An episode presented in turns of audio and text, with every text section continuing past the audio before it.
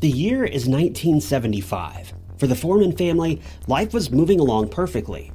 They had two wonderful kids. They were young and deeply in love, and You know how to book flights and hotels. All you're missing is a tool to plan the travel experiences you'll have once you arrive. That's why you need Viator. Book guided tours, activities, excursions, and more in one place to make your trip truly unforgettable. Viator has over 300,000 travel experiences to choose from. Everything from simple tours to extreme adventures and all the niche, interesting stuff in between. So you can plan something that everyone you're traveling with will enjoy. Real traveler reviews give the inside scoop from people who've already been on the experiences you're considering. So you can plan with confidence. Free cancellation helps you plan for the unexpected. And 24 7 customer support means you can travel worry free. Download the Viator app now and use code Viator10 for 10% off your first booking in the app. Find travel experiences for you. Do more with Viator.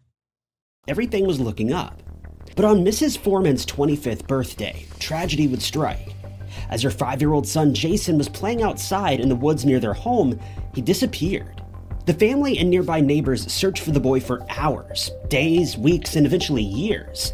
They found no clues or evidence that would explain his sudden disappearance. The missing boy wouldn't be found until seven years later, when investigators met with a neighbor who made a truly disgusting confession to a crime of devastating proportions.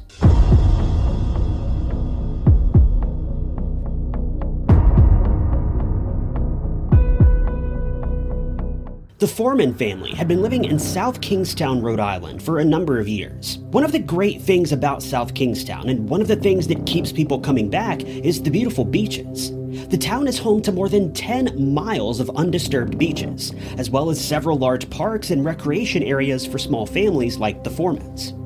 If this weren't enough, crime also isn't a particularly big deal in South Kingstown, and it never really has been. Sure, there are a few areas where things can get a bit shady, but that's true for just about every city in America. Overall, South Kingstown is just a wonderful place to be, a city rich in history and filled with things to keep young minds occupied while parents go on about their daily lives. For the Foreman family, it doesn't appear like they could have been any happier in their own little slice of heaven. The family lived in the Peacedale area on High Street. A quick look on Google Maps Street View shows that this street is still to this day just stunning. The Foremans lived on top of a hill right next to the local fire station. And from what I can tell, their home used to back up to a patch of dense woods, but it appears as though most of these wooded areas have since been cut down to make way for new housing, but I can't tell that for certain as we don't know what their specific address was. The family consisted of Joyce Foreman, John Foreman, and their three kids Raven, Jason, and Jason's older brother, whose name I wasn't able to determine. The family members all got along well with one another, and there were several other kids who lived in the nearby local area, making it the perfect place to raise a growing family. Jason and his older brother would often hang out with some of these other kids, and this was the case on May 18th of 1975. May 18th was Joyce's 25th birthday. She'd been hanging out at home that day, with Jason and his brother heading out to play for the afternoon. Joyce says that she could hear the kids playing behind the home in the woods all throughout the afternoon, and she last remembers hearing the boys laughing and playing sometime around 3:30 p.m. But soon after that, things got quiet. Joyce didn't think anything of this at the time, but when Jason's brother returned home later that afternoon, Jason was nowhere to be found. His mother went out back to try to round him up, but he was gone. The family all worked together to try to find Jason and bring him home, but it was as though he vanished into thin air. His mother knew he couldn't have gotten very far, and all of the neighbors in the area soon joined in to help search for him, but still, there was no sign of him. We don't know where Jason's older brother may have been during the time that Jason disappeared, but it seems safe to assume that he likely just wandered off with the other children to play elsewhere. Jason's brother hadn't seen him since earlier that afternoon, and with no signs of him by nightfall, the family decided it was time to call in the help of the police.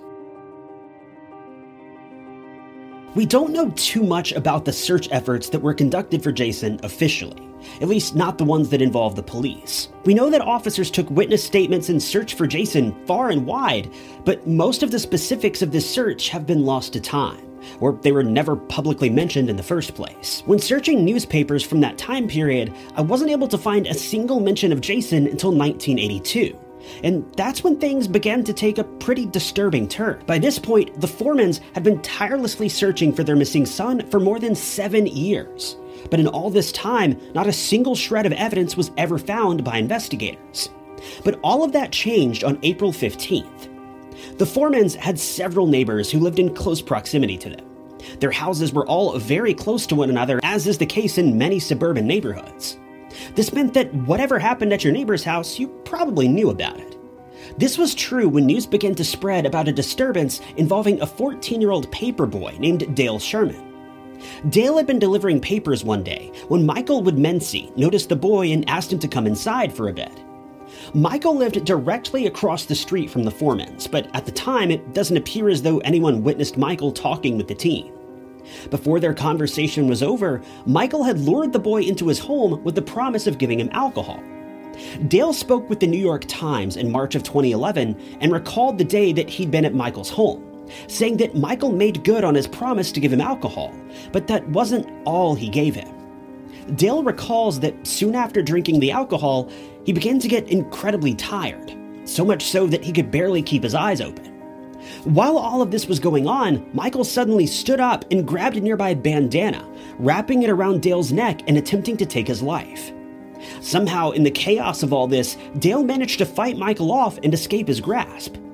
Dale hightailed it out of there and immediately ran home to tell his father. His father didn't take this report lightly, and rather than call the police, he approached Michael one on one. Dale's father walked over to Michael's home, knocked on the door, then promptly punched him in the face. As Dale's father was heading back home, he saw the police at a nearby residence, and he flagged them down and reported what had happened to his son. Police spoke with the two briefly, then asked that everyone come down to the police station so that they could take an official statement and try to get to the bottom of things. And this is where the case took another, much darker turn. When police were speaking with Michael, they began to suspect that he may have had a few more secrets than he was leading them to believe. Unfortunately, we don't know exactly what happened when they questioned him about his assault against Dale. But that's because they began to suspect that Michael may have been holding on to a secret much more disturbing than the one they'd actually been interrogating him about. During their conversations with Michael, at least one of the officers began to wonder if Michael may have had some information about Jason Foreman, the boy who at this point had vanished more than seven years ago. They didn't want to ask Michael outright for fear that he might clam up and conceal the truth. So gradually, they began to steer the interrogation in a different direction, tossing in questions about Jason Foreman just here and there. But in a shocking twist, Michael actually opened up about what he knew regarding Jason Foreman's disappearance. Before long, he spilled everything he had known about the boy, and even told officers that he knew exactly what happened to Jason and where he was today. We don't know what specifically led to Michael's confession, but while being interrogated about his involvement in the crimes against Dale, Michael came clean and admitted that he had seen Jason on the day that he vanished back in May of 1975. Not only this, but he'd been in direct contact with the boy just minutes before he disappeared. The details of how all of this played out have never been revealed publicly, even all these years later, police have kept certain aspects of the crime private in order to save the family from any more heartache. All we know for sure is that, much like in the case of Dale, Michael had spoken with Jason and managed to lure him into his house. We don't know how Michael convinced Jason to follow him home, but whatever lies he made up, the boy believed them. This is probably a good time to explain that Michael Woodmansee was just 16 years old at the time that all of this unfolded. He was still a kid himself. But Michael wasn't your typical teen by any means. Michael had seemingly been battling dark fantasies for a long time. But on May 18th of 1975, these fantasies would finally be unleashed. Once Michael had taken Jason to his home, he attacked the young boy. The only aspect of the crime that we know for certain is that at some point in the afternoon, Michael grabbed a knife from his kitchen and ambushed young Jason. Why he did this remains a mystery. But in the end, Jason lost his life. We don't know what he may have done or said to Jason before this crime took place, but we have a pretty hefty suspicion about what took place afterward. See, there's a reason why police never located the remains of Jason. Usually, when a person goes missing, if they're not found alive, their remains are found a while later. But that wasn't true in Jason's case. He had simply vanished entirely, never to be seen again. But as police were speaking with Michael about the crime during his interrogation, he made a pretty bizarre statement. After confessing to the crime, he immediately got nervous and mentioned a journal or a diary or some sort of notebook that he kept in his room. He explained to officers that if they searched his home, they would find the book. But he wanted to assure them that whatever was inside this journal was purely fiction. But as far as we can tell, it wasn't. When officers found the book, their jaws hit the floor. This journal didn't just include the ramblings of a teen or a young adult, it included detailed accounts of what had happened to Jason all those years ago. Now, naturally, the exact contents of this book have never been made public. In fact, police haven't released a single word from this journal after all this time. The only reason we know what was inside is because Jason's sister spoke with officers about the journal, and they shared many of the contents with her, and she openly revealed what Michael had done to her brother all those years ago. And I promise, it's nothing you would have ever expected. Jason's sister, Raven, is now obviously an adult, and she's spoken with various news outlets in recent years about the contents of Michael's home and what investigators found during their interrogation. Raven says that while police didn't reveal anything about this journal publicly, they did share several key details with her and explain the contents of the journal, though they seem to have refused to show it to her directly. Raven spoke about the contents of the journal and explained that the journal didn't just contain a detailed account of what happened to her brother, but it had become, well, a recipe book of sorts. She says that the journal described in detail what Michael had done to Jason after claiming his life. And to keep it simple and very clear, Michael ate Jason. His motive for doing this has never been clear, but after Jason had been dealt with accordingly, Michael couldn't just ditch Jason's bones in a landfill or toss them in a creek somewhere. No, that would be too weird and twisted. So, what better way to hide a body from the police than to clean each of the bones and then encase them in shellac and display them on your dresser? Now, you've probably heard the phrase, the truth is stranger than fiction. Well, that's certainly true here. While Michael insisted that the contents of this journal were fiction, Raven says that the police have an overwhelming amount of evidence that proves that the accounts written inside this journal were entirely real. Now, some reports claim that Jason's bones were displayed on Michael's dresser as if they were trophies, though other reports claim that the bones had been shellacked and kept inside of a box. I don't know which of these reports is more accurate, but Needless to say, investigators had all the evidence they needed to secure a conviction. But this is where the case takes yet another turn, and again, it's not a good one. See, when investigators were pursuing the case, they were running all of the details by the Foreman family. While officers wanted to secure a conviction of first degree murder, they were concerned about the impact that the trial would have on the Foreman family. Needless to say, the Foreman family had already been to hell and back, and to make them sit through a trial and hear each of the gruesome details of their son's final moments may have just pushed them over the edge. To get past this, police offered Jason's father a way to sidestep this process.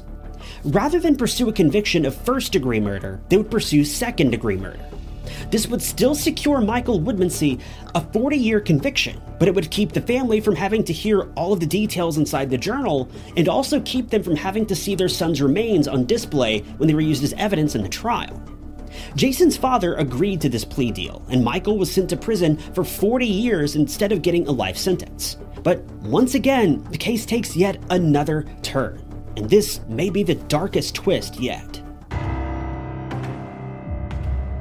The backlash from this case was serious. The entire community of South Kingstown was enraged by what Michael had done. And to say that he had a target on his back would be an understatement. When Michael was sent to prison, he had to be sent to an out of state facility in Massachusetts for his own protection. But considering he was prosecuted under Rhode Island law, that meant that all of Rhode Island's rules and regulations regarding prisoners were still applicable in Michael's case. One of these being the so called good time law. This law allows prisoners of various convictions to receive lighter sentences for good behavior. In general, the law will allow a prisoner to have 10 days removed from his sentence for every 30 days of good behavior, essentially lessening some sentences by up to 33%. Now, there's definitely some ifs, ands, and buts regarding this law, but this is very generally speaking what the law provides for these prisoners. As you might expect, Michael exploited this law to the best of his ability. and was only required to serve 28 years of a 40 year sentence. When news of this came out publicly and locals found out that Michael would be heading back to Rhode Island in 2011, they were furious. So much so that several locals admitted to purchasing weapons in anticipation of Michael's return. But these weapons weren't to be used for protection.